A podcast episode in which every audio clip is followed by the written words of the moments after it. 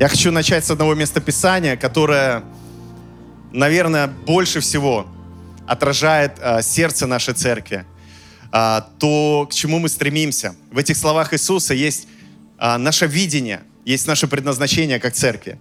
Это Евангелие от Луки, э, 4 глава, 17 стиха. Иисус э, начал свое служение, он приходит в синагогу, и ему, как э, раввину, подали книгу пророка Исаи, и он, раскрыв книгу, нашел место, где было написано. Это книга пророка Исаия, 61 глава, и он оттуда читает. «Дух Господень на мне, ибо Он помазал меня». Можем сказать, помазал меня, помазал меня благовествовать нищим и послал меня исцелять сокрушенных сердцем, проповедовать пленным освобождение, слепым прозрение, отпустить измученных на свободу, проповедовать лето Господня благоприятное. Или еще можно это перевести как юбилейный год.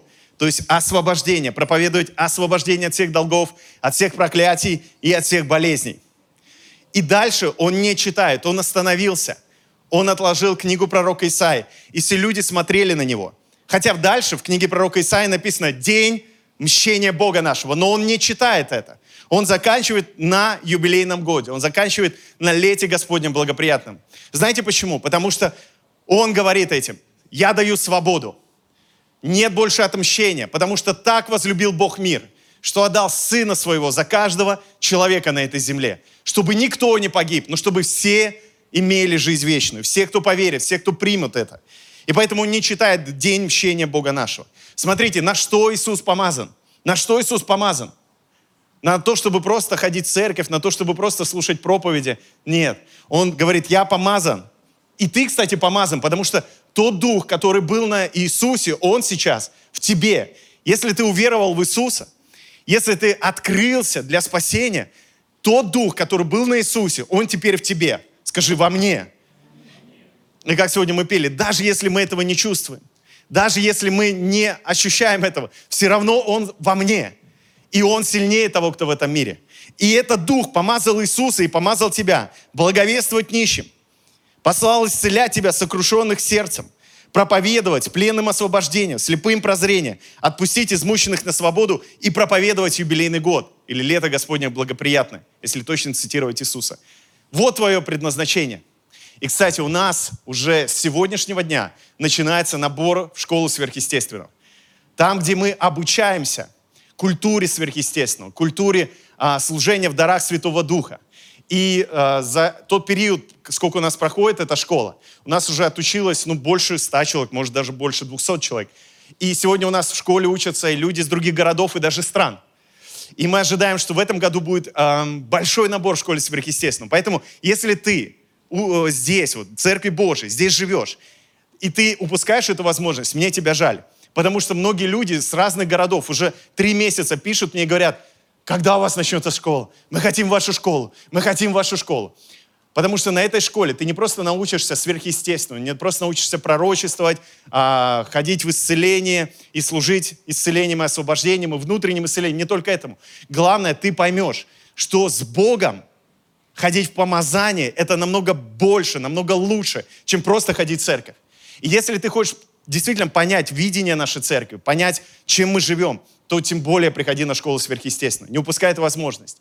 Тем более она будет в режиме в основном онлайн, поэтому есть возможность для всех обучаться в этой школе. Вся информация у Ксении Зуевой, у нашего администратора, телефон можно взять на ресепшене. А следите за нашими новостями в социальных сетях, ВКонтакте, Инстаграм и так далее. И, конечно, мы будем постоянно теперь делать объявления. Я вас вдохновляю приходить на эту школу. Тем более в этом году будет что-то новое, что-то особенное. Что-то новое, что-то особенное будет. Мы будем говорить и о духовных практиках, и о том, как ходить в небеса, и о мистическом христианстве. Мы будем а, постигать, что это за такая, а, такое направление, как мистика. И а, также мы будем говорить о том, как жить в нетлении, то есть без смерти. И еще, еще мы планируем сделать несколько миссионерских поездок для тех, кто будет учиться, и тех, кто захочет. В разные города, где вы сможете практиковать служение в дарах Святого Духа, выезжая из своего города, приезжая в другой город и служа там. Мы будем отправлять целые команды, такой десант вот, в церкви, где вы сможете послужить и увидеть, как Бог действует через вас. Я с одним пастором общался, он в Пакистан ездил и говорит, слушай, Я говорю, ну, я у него спросил, что ты там получил для себя? Он говорит, я впервые увидел, как Бог действует через меня. Я говорю, каким образом? Спрашиваю, каким образом это произошло? Он говорит, а я взял, а, на коляске привезли ко мне а, женщину, я взял за нее, помолился, и она встала и пошла. Я, говорю, даже не думал, я много лет уже пастор, и даже не думал, что Бог может так меня использовать. Слушай, в тебе столько Бога, в тебе столько помазания, в тебе столько Его силы, но ты не видишь, как она действует, потому что ты все еще просто ходишь в церковь. Но если ты пойдешь учиться, ты сможешь поехать в миссионерскую школу, ты можешь здесь а, служить в комнатах исцеления и так далее, и увидеть, как Бог может тебя использовать не только лишь а, в пожертвованиях, не только лишь там в каких-то добрых дел, делах, но и в том, о чем говорит Иисус. Он помазал благовествовать нищим меня. Он послал меня исцелять сокрушенных сердцем, проповедовать пленным освобождение, слепым прозрение, отпустить измученных от болезни, от немощи, от проклятий на свободу. Поэтому добро пожаловать в школу. Но сегодня моя проповедь не об этом, моя проповедь о помазании. Моя проповедь о том помазании, которое есть внутри тебя. И это очень громкое слово, да, помазание. Если вы еще не знаете, что это такое, по сути, помазание – это Бог, пребывающий в тебе. Помазание – это своего рода личность, которая в тебе пребывает. В Ветхом Завете помазание – это было действие, когда человека признавали, что он царь, что он священник, что он пророк, то есть, что Бог с ним, Бог за него. В Новом Завете помазание – это Дух Божий, который живет внутри нас. И все то, что есть у Духа Божьего, есть у тебя. И это называется помазание. То есть Иисус здесь говорит, да, Дух Господень на мне, и что Он помазал меня. Кто помазал? Дух Святой помазал меня. То есть в Новом Завете не просто какой-то приходит священник, не просто приходит пророк помазывает, а кто помазывает? Дух Господень помазывает. Поэтому, когда сегодня мы говорим о помазании, мы говорим прежде всего о том, что каждый из нас помазан. Я не верю в, этот, э, в эту прелесть помазанников. Почему прелесть? Потому что на самом деле Библия не говорит, что есть какой-то но один человек, кроме Иисуса в Новом Завете, которого можно назвать помазанник. Потому что помазанник – это слово Христос, это слово Мессия, одно и то же слово. И поэтому сегодня мы говорим о том, что есть один помазанник Иисус, и когда мы в Иисусе, мы все помазаны. Потому что когда мы в Иисусе, Дух Господень на нас и в нас, и мы все помазаны. Скажи, я помазан. И помазание это не о том, что ты просто чувствуешь. Помазание это о чем ты веришь прежде всего. О том, о чем ты веришь. Потому что вера, которая открывается в этом помазании. Она и есть та вера, которая побеждает этот мир. То есть побеждает все трудности, все обстоятельства. И поэтому, когда мы говорим о том, что ты помазан, мы говорим не о том, что кто-то там помазал тебя елеем, кто-то возложил на тебя руки. Мы говорим о том, что Бог сам живет в себе, поэтому ты помазан. Еще раз надо сказать это про себя. Не про себя, я имею в виду, а про себя. Я помазан. А еще надо признать, что тот, кто рядом с тобой, тоже помазан. Я часто говорю это в церкви, что если бы мы понимали, насколько мы помазаны друг для друга в контексте поместной церкви, мы бы столько чудес увидели. Если бы мы перестали ждать, что кто-то приедет и расскажет нам что-то особенное, помолится за нас, попророчествует. Если мы перестали в это верить, что кто-то нам нужен особенный, и увидели особенного рядом с собой, который приходит каждое воскресенье и делает иногда во время служения так,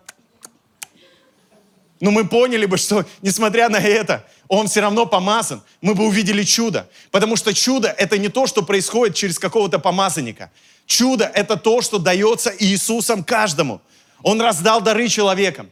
Он говорит, Дух Господень на мне, и Он послал меня исцелять, исцелять, исцелять.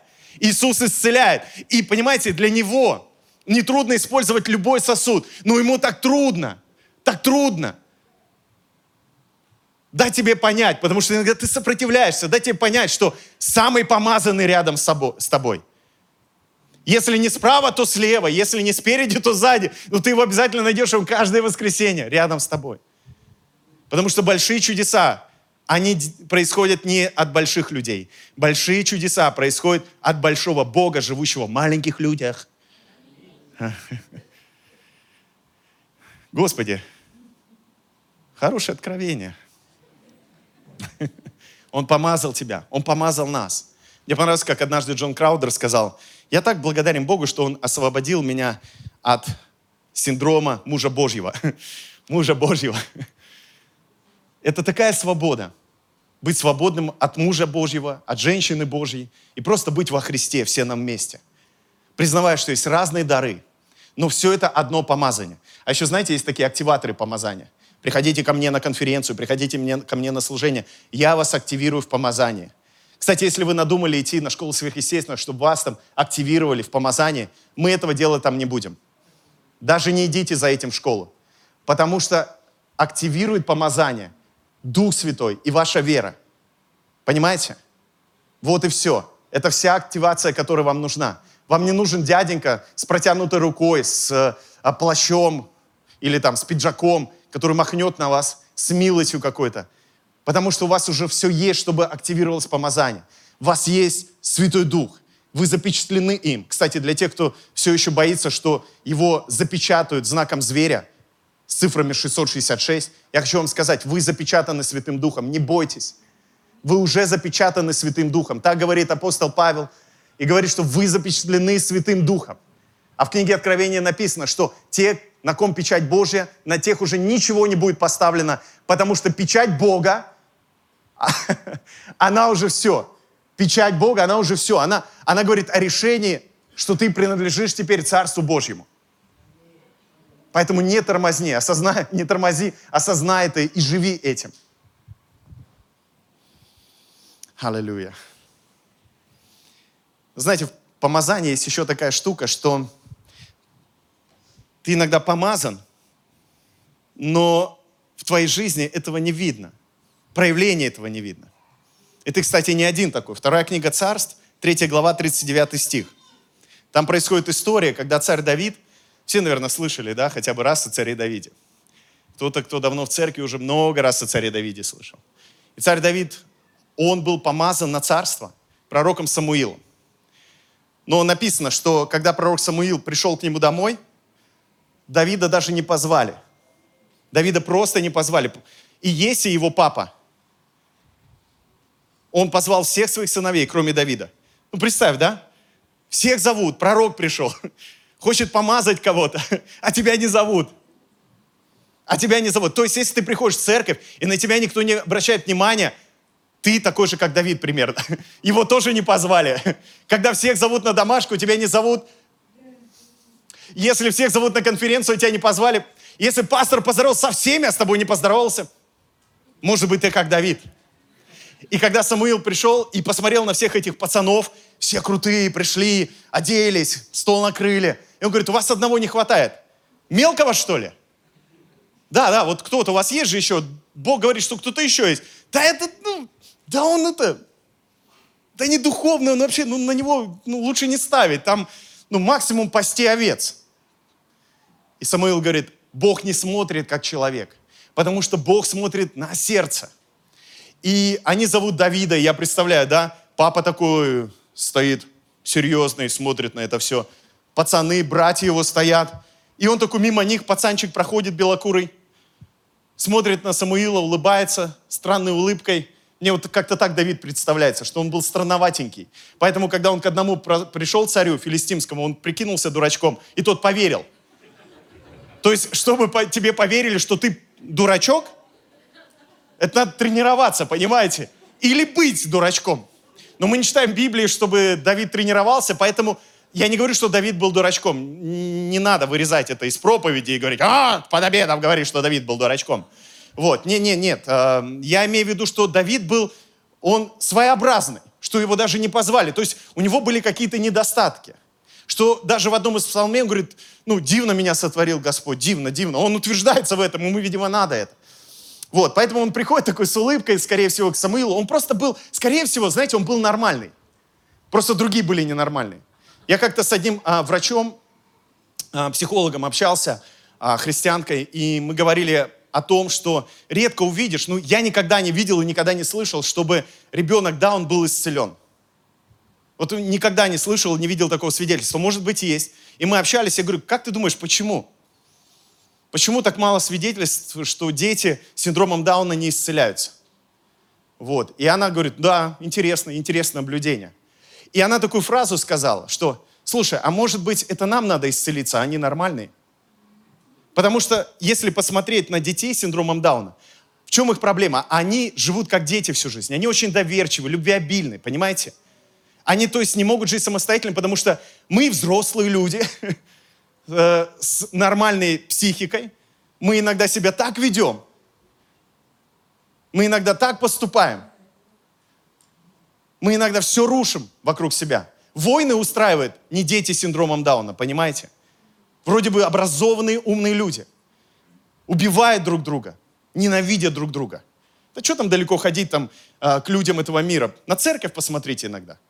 Иногда самый умный, самый образованный, вроде бы самый духовный, как ты ожидаешь, с пеной у рта доказывает, что он прав и готов даже прибить, если надо, того, кто не прав. Я не говорю, что дети Дау, э, синдром Дауна не нуждаются в исцелении. Я просто говорю, что, может быть, мы иногда смотрим по-человечески на кого-то и думаем, вот они должны быть как мы, он должен быть как мы, она должна быть как я. А может быть, мы слишком стали взрослыми и заблудились. И причем мы не просто взрослыми, ладно бы взрослыми становились, ну, по уму, по состоянию сердца. А мы просто взрослеем, и нам кажется, чем больше ты прагматичный, чем больше ты такой изобретательный, ловкий, тебя не обманешь. Чем больше ты такой весь эм, якобы умный, тем ты лучше. Не факт. Потому что простые люди всегда побеждают. Простые люди всегда побеждают. Простота, она действительно завоевывает мир. Всегда. И простые люди, вот это, а знаете, есть простота во Христе, она всегда побеждает. Даже если она иногда выглядит глупо. Я сейчас не хочу сказать, что выглядите глупо, будьте странными. Когда написано в Библии быть безумным Христа ради, это не быть таким аллилуйя, вот, не обязательно. Хотя если ты иногда такой, ничего страшного. Но иногда. И это должно приносить какой-то плод. Потому что должен быть какой-то у тебя результат. Я сейчас был на одной конференции, служил, и там одна женщина, ну, я верю, что ее накрывало. Ну, мне остается только верить. И, и с ней что-то происходило, она прямо во время проповеди кричала. Прям так! Ну, представьте, да? И так всю проповедь. И к ней уже смотрю, люди подходят и говорят, потише. Но она все равно, А-а-а! И я понимаю, мне надо что-то сказать. Я говорю, сестра, вот я иногда во время проповеди кричу. Ты кричи, когда я кричу. Она покивала, я говорю, и все будет хорошо. И все, стало хорошо. Мы с ней синхронизировались. И она кричала, когда я кричал. А на втором служении она просто уснула.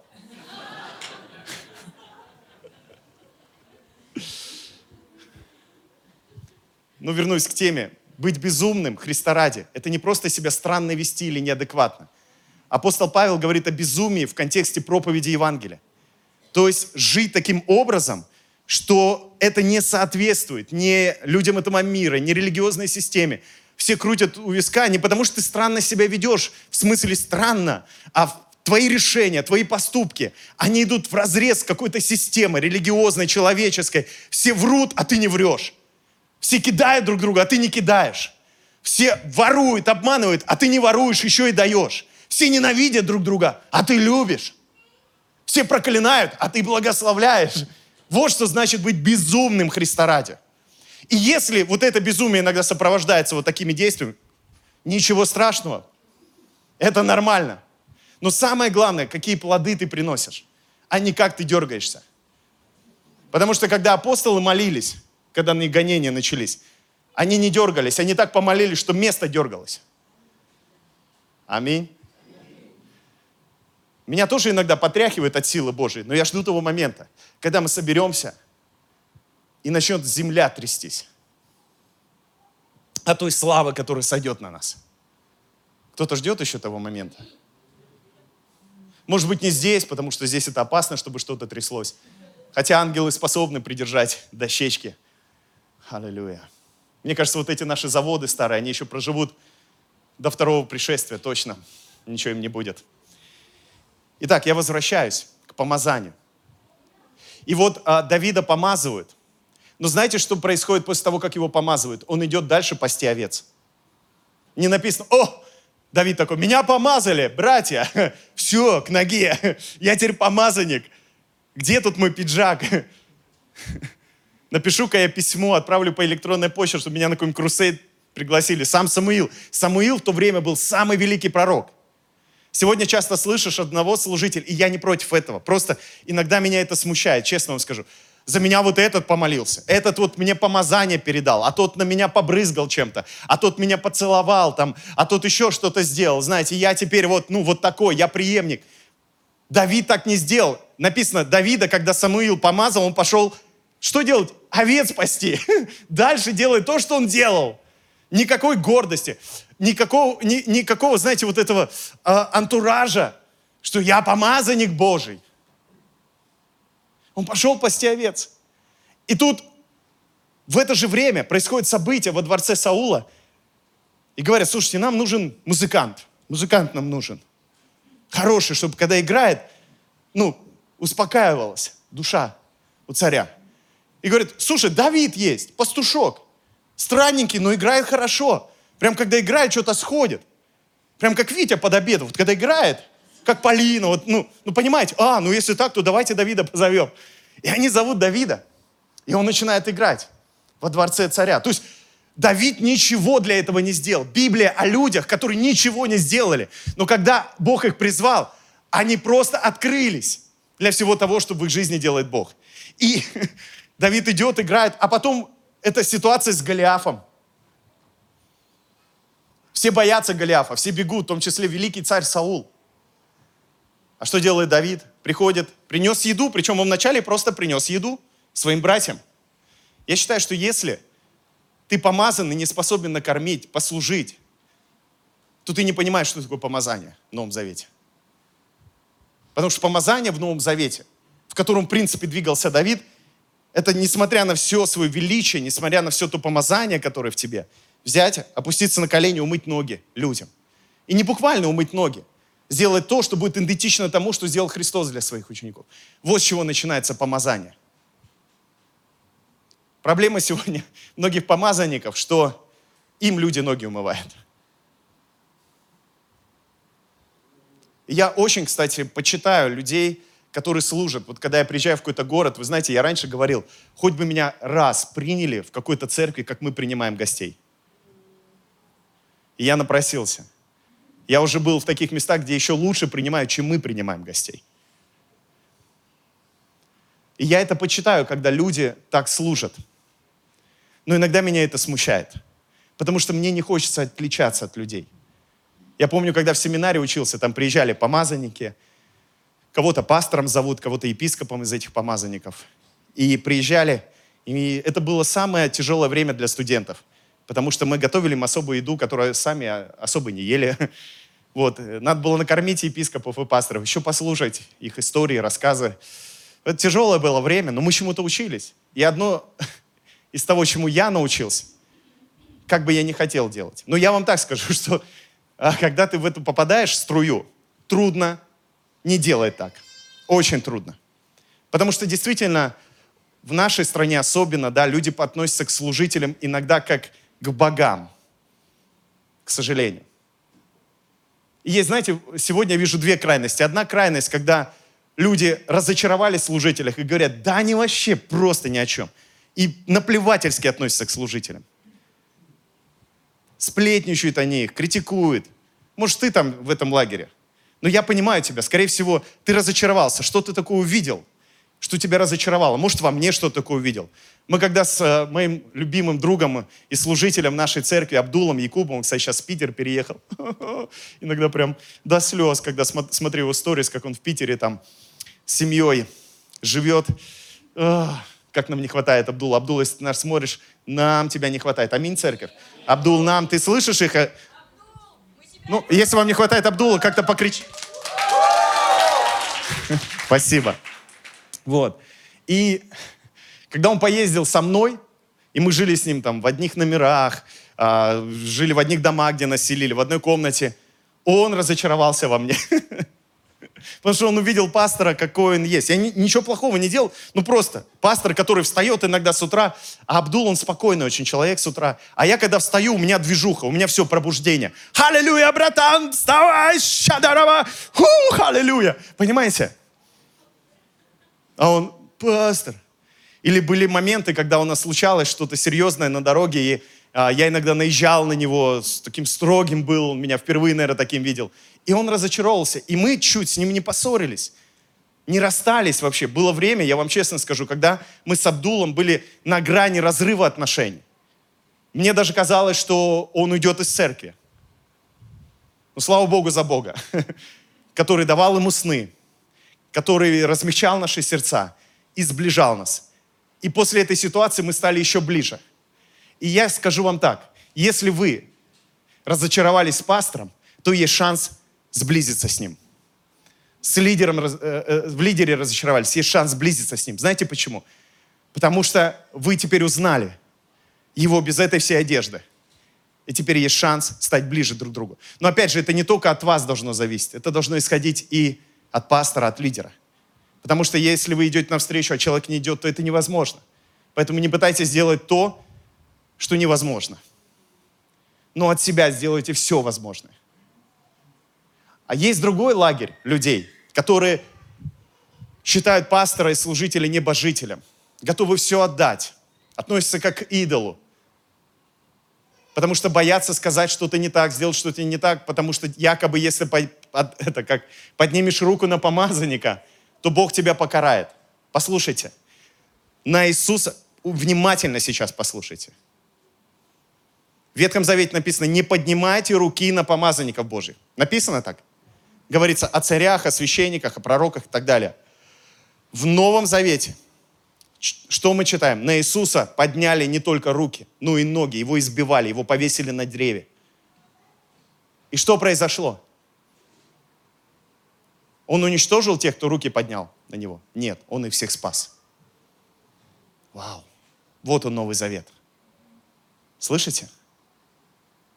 Если вас пугали, не поднимай руки свои на помазанника, на самого главного подняли, и он всех спас. Это сердце Бога, понимаете? Ты ему кулаком машешь, ты против него идешь, а он тебя обнимает, зажимает в тисках любви своей и говорит, не отпущу тебя. Буду держать тебя своей безрассудной любовью, пока не сдашься.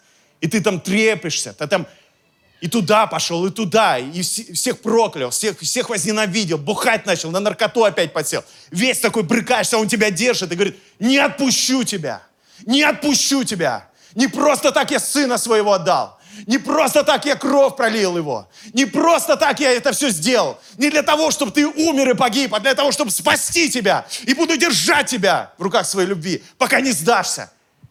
И эта любовь, она заставит тебя сдаться. В каком бы ты грехе сегодня находился, как бы ты глубоко не погрузился бы, в какую бы тьму ты не погрузился, я тебе скажу, его любовь сильнее.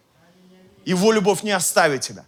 Не бери это как возможность жить дальше эту жизнью, которой ты живешь. А сдайся, сдайся, смирись и позволь ему поднять тебя. И больше не жить в этой тьме. И вот царь Давид, царь Давид идет, несет братьям своим еду, несет братьям своим еду и видит Голиаф. И знаете, что он делает? Он видит, как Голиаф вызывает евреев на сражение, все боятся. Он хулит Бога, этот Голиаф, этот здоровый мужик в три метра где-то ростом. Можете себе представить. И, и Давид говорит, что это? Что за? Скажи со мной, что за?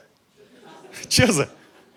Ему говорят, это Голиаф. Он говорит, а слушайте, а что дадут тому, кто Голиафа победит? Вот Давид красавчик, а? Он не просто, а, сейчас я пойду сражусь с Голиафом. Его вопрос, что дадут?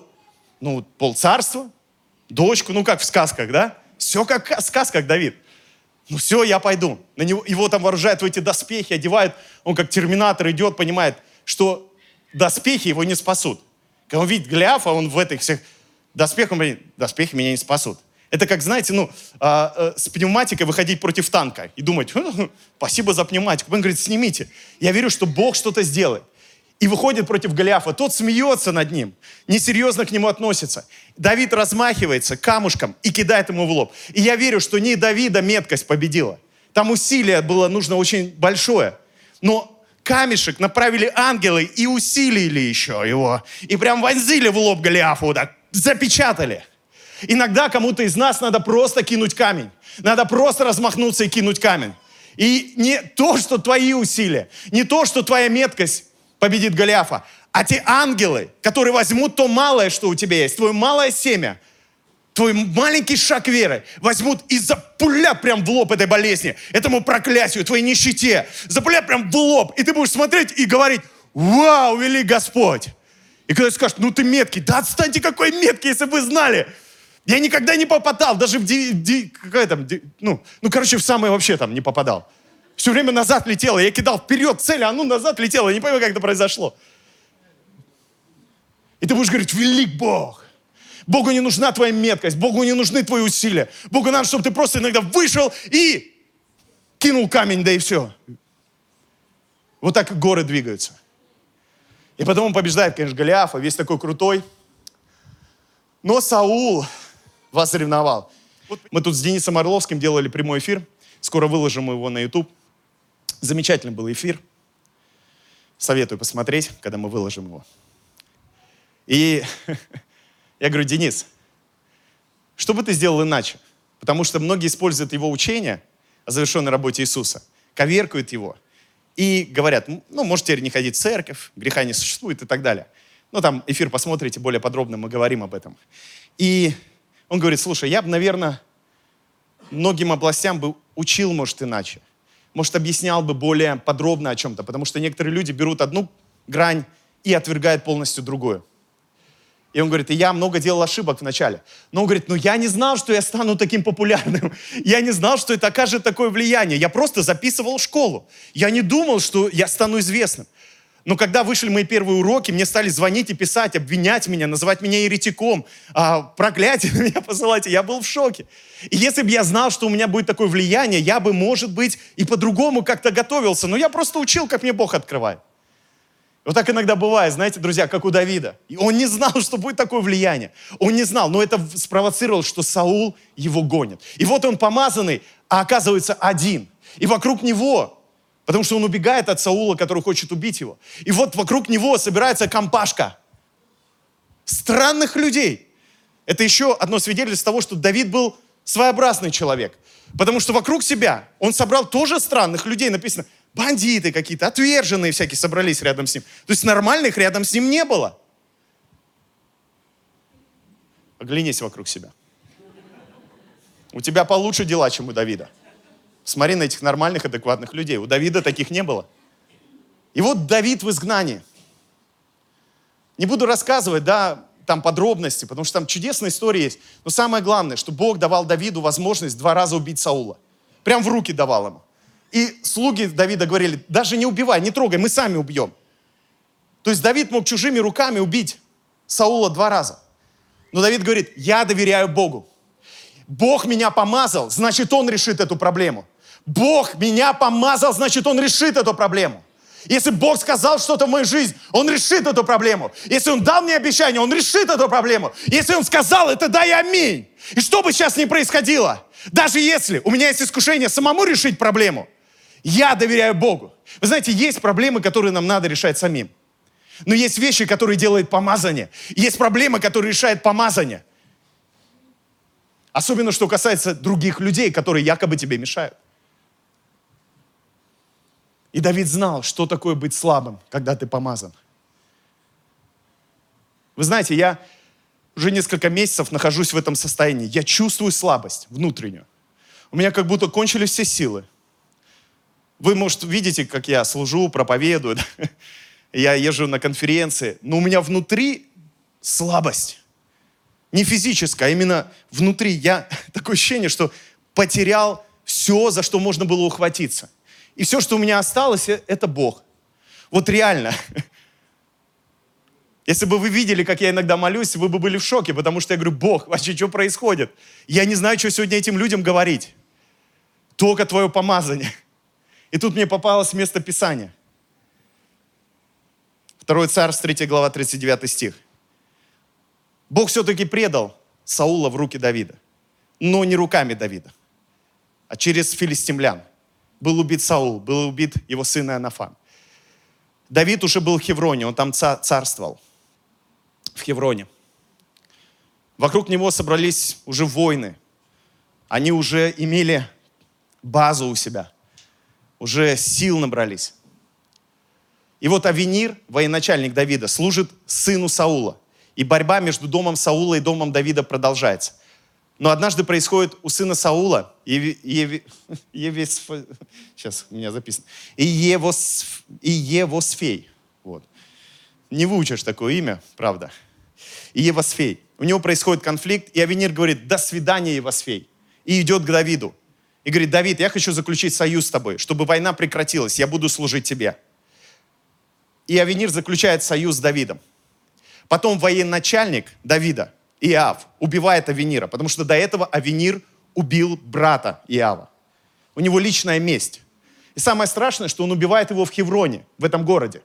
Он приходит, слышит, что Давид договорился с Авениром, и говорит, Давид, ты что делаешь? Он же пришел специально посмотреть твои слабости, и чтобы победить тебя. Иав догоняет Авенира и убивает его в Хевроне. А Хеврон это город-убежище, там нельзя было мстить.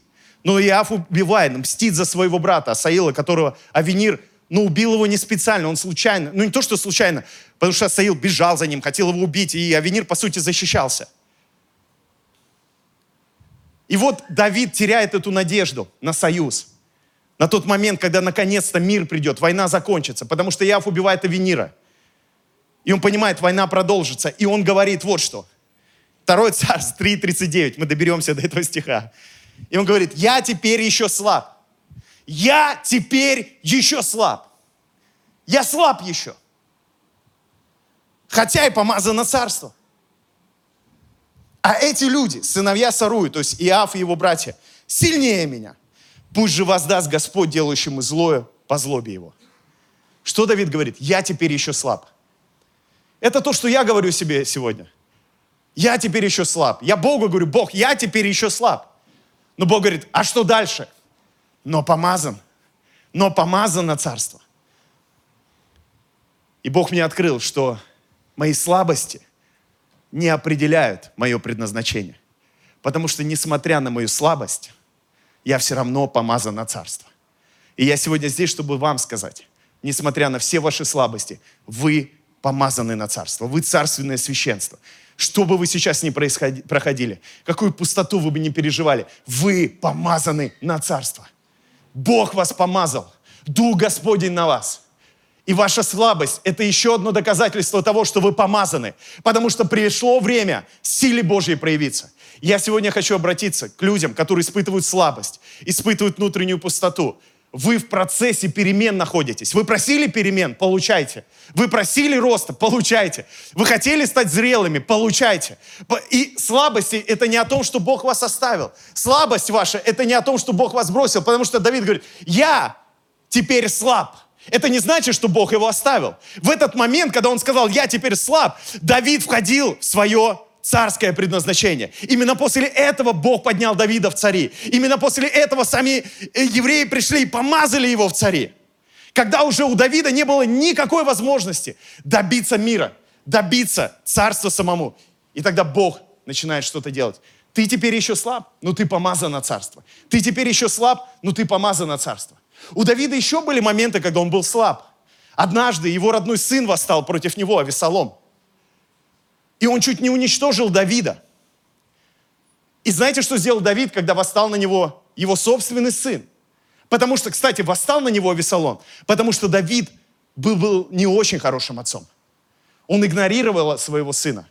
Потому что Авесолом отомстил за свою изнасилованную сестру Фомарь. Если вы не читали об этом, почитайте книгу Царства, все об этом написано.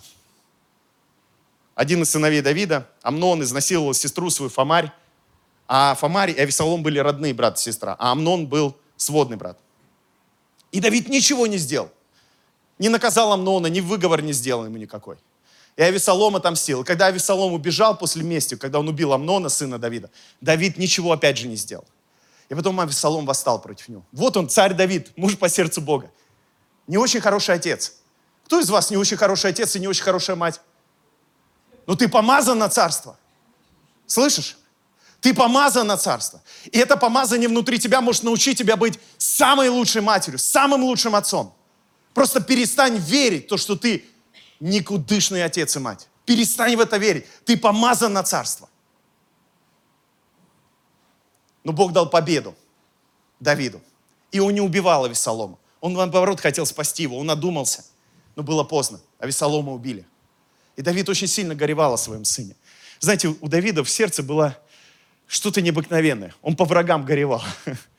Те, кто его хотели убить, а он по ним плакал. Это похоже на Иисуса, который висел на кресте и плакал о тех, кто его убивал. Вот поэтому Давид был мужем по сердцу Бога. А однажды, знаете, что Давид вздумал? Перепись сделать. Там вообще мутная история. В книге Царств написано, Бог возбудил Давида. В Паралипоменон написано, сатана. Ну, давайте не будем этого касаться, но Давид накосячил. Он решил устроить перепись. Даже Иав, который шел против Давида. И то говорил, мне не надо этого делать, царь. Но Давид сделал. И потом приходит пророк Гад. Знаешь, когда тебе приходит пророк еще по имени Гад, это, это напрягает. И он пришел к Давиду, Давид говорит, ты согрешил, ты сделал то, что Богу не угодно. И он дал ему выбор. Выбор, какое наказание принять. И Давид сказал, вот все, что угодно, пусть главное, за мной люди не гоняются. Пусть меня Бог возьмет и сам со мной разберется. И пришел ангел, губитель, и убил 70 тысяч человек. 70 тысяч. Ты можешь только представить, что из-за тебя умирает 70 тысяч. И потом Бог говорит, ангел, стоп. И Давид приходит и говорит, Бог, это я согрешил. Бог, это я совершил ошибку. Зачем ты их убиваешь? Меня уничтожь. Я виноват. Вот что всегда было в Давиде. Он был способен признать свою слабость. Он был способен снять с себя одежду и сказать, я виноват. Мой косяк. Не трогай их. Мои проблемы. Меня убей. А знаете, в чем здесь сердце Бога? Потому что то же самое сделал Иисус. Он говорит, я беру за них ответственность, я понесу их грехи на себе. Я умру за них. И грех больше не и грех, это мой теперь грех. И я стану проклятием. Они были проклятием, и я стану проклятием за них. И буду висеть на дерево, как знак этого проклятия. И заберу их проклятие. Будьте здоровы. О, Иисус. Однажды Давид, когда цари ходили в поход, он не пошел в поход. Когда все пошли в церковь, ты не пошел в церковь. Не-не-не, там не об этом. Хотя я слышал такую проповедь. Вот, все идут в церковь, и ты не пошел. Будет как у Давида у тебя. Ну, так или иначе, когда все цари ходили в поход, Давид не пошел, а прогуливался и увидел Версавию, красивую женщину. И он взял ее и переспал с ней. Ну, переспал и переспал, он же царь. Царю все можно. Вы поймите, что в то время царь брал себе женщину, какую хотел. Так жили люди. У Давида было много жен. Очень много. Но это ему запало прямо в душу. И он с ней переспал. Через несколько месяцев, потому что только через там, какое-то время она узнала, что она беременная. Тестов тогда не было, поэтому пока не появились признаки, она не знала. Она посылает Давиду, говорит, я беременна. И Давид понимает, все, катастрофа. И я не думаю, что он переживал просто за себя. Но он знал, что ее муж Урия, а Урия был очень уважаемый человек. Он был один из командиров. Он был уважаемый человек. И он понимал, что если это вскроется, может подняться восстание. И Давид тогда пытается Урию использовать. Он говорит, иди домой, поспи с женой. Ну, тут же простая стратегия, правда же? Все понятно, Давид мудрый царь, вроде как. Но Урия говорит, я не пойду. Я не пойду домой. Все мои воины здесь, а я пойду домой с женой спать. И Давид думает, что бы сделать? Тогда он говорит Иаву, поставь Урию впереди сражения. Пусть он будет твоим штрафбатом, чтобы его убили. Он так не говорит, но намекает. И Урию в сражении убивают. И Давид подумал, ну все, все. Берет Версавию жены. Все. Никто ничего не знает. Хотя я, скорее всего, догадывался, слуги, которые приводили Версавию, тоже, скорее всего, знали. Но этих людей всегда можно подкупить. И Иава он, кстати, так и подкупил. Потому что Иав выводит Урию вперед, его убивает, и у него много потерь в сражении. Но Давид говорит, так бывает, что? Главное, Урия убит, и все. Но потом приходит пророк Нафан. Скажи со мной, Нафан. Вот когда Нафан приходит, это не как гад, да, правда, как-то позитивный. И приходит Нафан. И знаете, что делает пророк? Не то, что делают иногда пророки сегодня. Приходят, так, говорит Господь, ты косячный, ты согрешил, я уничтожу тебя. Ха-ха-ха. Блудница, а не церковь во имя Иисуса. Придет скоро Господь за своей церковью нормально возьмет, а тебя-то оставит, потому что ты блудница. Не-не, он так не пришел, не говорит, как сегодня вот многие пророчества такие, знаете, какие-то ущербные. Нафан приходит и говорит, Давид, у меня есть история. Хочешь, расскажу историю? Давид говорит, ну давай. И Нафан рассказывает ему историю про овечку. Что у одного человека была овечка, он ее любил, он не заботился. А пришел другой богатый, взял эту овечку и накормил ей, отнял эту овечку. И Давид говорит, убить этого человека надо за такое дело. И Нафан говорит, Давид, ты такой человек. Это ты. И знаете что? В отличие от многих христиан, которые говорят, сам такой. Кстати, царь Давид мог убить Нафана. Мог убить Нафана и никто бы ничего не узнал. Беседа Нафана с Давидом была один на один. Но что делает Давид? Он говорит, да, я согрешил. И знаете что? Сразу Нафан говорит, да, и теперь тебе надо ходить в церковь сидеть на заднем ряду год. Да, теперь ты под проклятием, тебе надо каяться каждый день. Нет. Он говорит, и Бог снял с тебя вину твою. Слышите? Он говорит, Бог снял с тебя вину твою. Когда Давид признал, говорит, я признаю. Это не было какой-то стандартной молитвы покаяния, но Бог знает сердце. Достаточно было Давиду признать, я согрешил. Как и, и тогда, когда погибло 70 тысяч человек – он говорит, я согрешил. И здесь говорит, я согрешил, я виноват. Я не буду ни на кого перекладывать вину. Ни на Версавию, который, ну просто там, ну язык наружу, когда ее видишь. Не буду перекладывать вину на и, и Урию, который не уследил за женой. Не буду, не буду, не буду говорить, что я царь, и я мог так сделать, а я мог так сделать. Я не буду этого делать. Я согрешил. И, кстати, Нафан говорит, знаешь, Давид, вот Бог бы тебе еще дал женщин, если бы ты захотел. Нормальный Бог у нас? Хотел бы еще, он тебе так кучу дал, еще бы кучу дал. Зачем чужую взял? Зачем пожелал то, что у ближнего? Бог тебе своего мог дать больше. Еще человека убил. Врагов любил, а Ури убил. Своего командира, одного из лучших, который воевал за него, кровь проливал. Вы не представляете, и я не представляю, да и слава Богу. Мы никто никогда не представим, что чувствовал в этот момент Давид. А помимо этого Нафан говорит, Бог снял с тебя вину. Но из-за того, что ты позволил врагам Божьим, то есть языческим народам вокруг, хулить Бога, проявив нецелостность, умрет у тебя сын. Умрет у тебя сын. И знаете, что Давид делает? Он слабый, но помазанный. Он молится, постится. И, кстати, сын умер не потому, что Бог обвинил Давида. Он говорит, снята с тебя вина. Просто есть последствия. Когда тебе говорят, у тебя проблемы со здоровьем или что-то еще, ты родить там не можешь, потому что у тебя родовое проклятие. Фигня это все, извинить за выражение. Бог тебя не простил, тебе надо каяться в чем-то. Ерунда это. Иногда бывают последствия, которые не связаны с тем, что Бог тебя не просил, а просто бывают последствия. Потому что Давиду он сказал, снята с тебя вина твоя, ты не виноват но умрет сын. Он все равно постится, он слабый, но помазанный постится, молится. Бог говорит, пожалуйста, исцели его, пусть не умрет, пусть не умрет. Он плачет, сокрушается, а сын умирает. Вы представляете? Переспал чужой женой, убил ее мужа. Теперь все об этом знают. И ребенок умирает. Я слабый. Я такой слабый.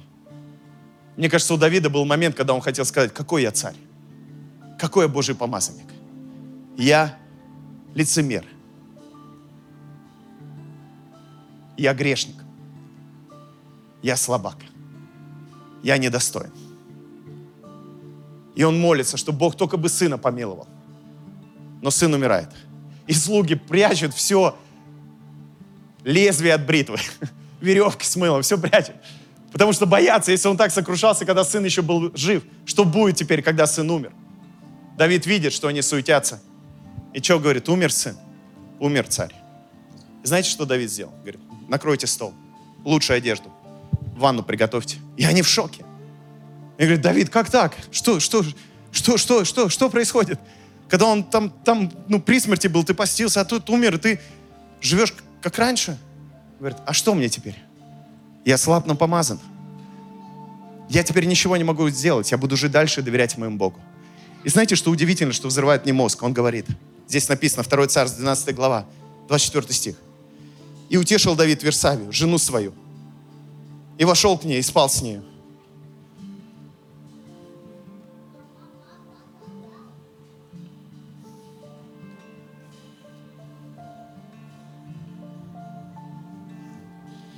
У, аллилуйя.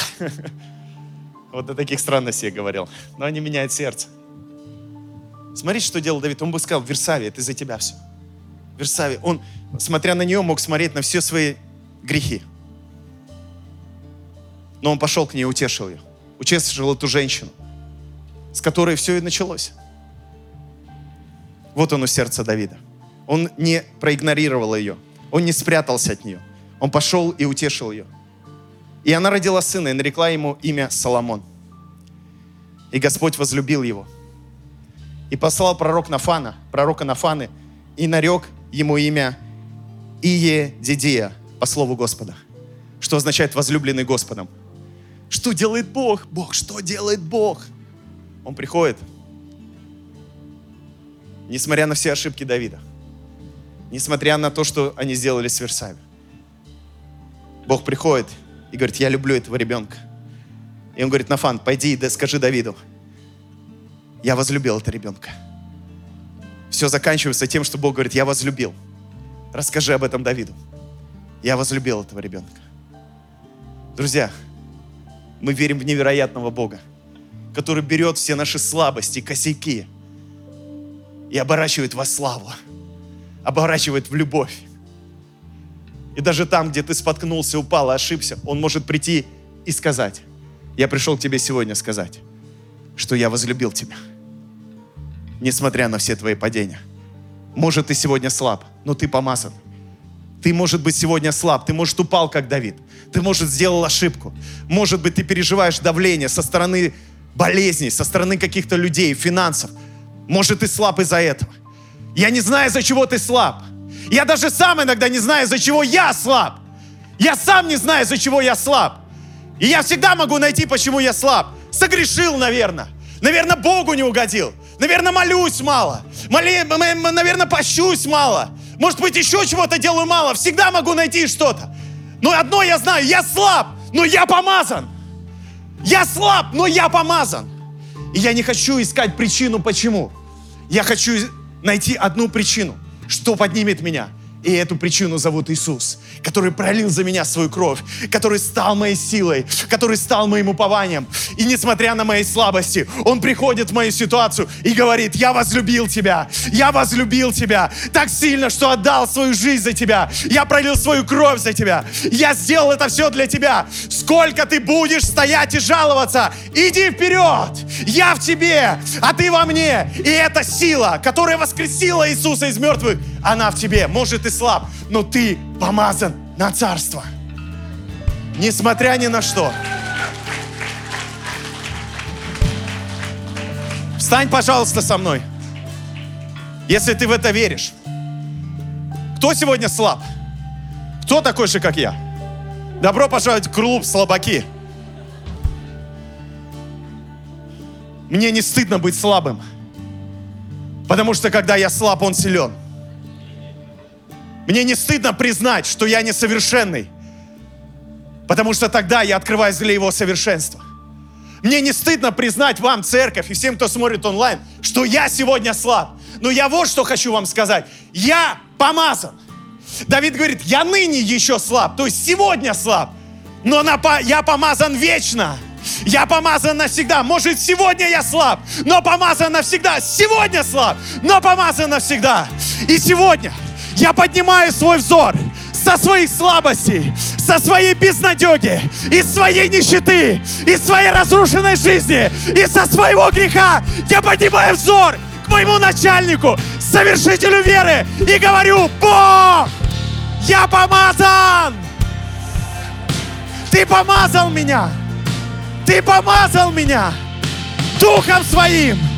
И Дух Господень на мне. И Он послал меня самому себе. Прежде всего сказать.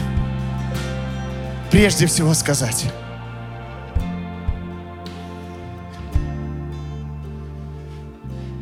Что ты больше не нищий. Ты больше не раненый и не сокрушенный сердцем. Ты больше не пленник и не слепой.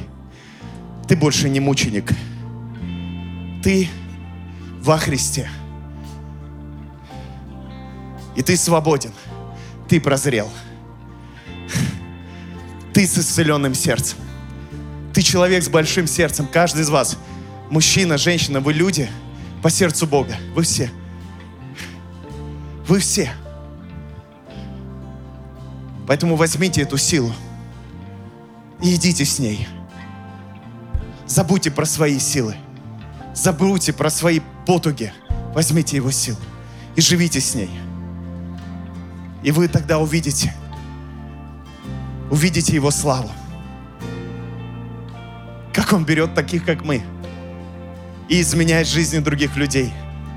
Поливает нами землю, поливает нами землю, и она исцеляется поливает нами землю, и она исцеляется.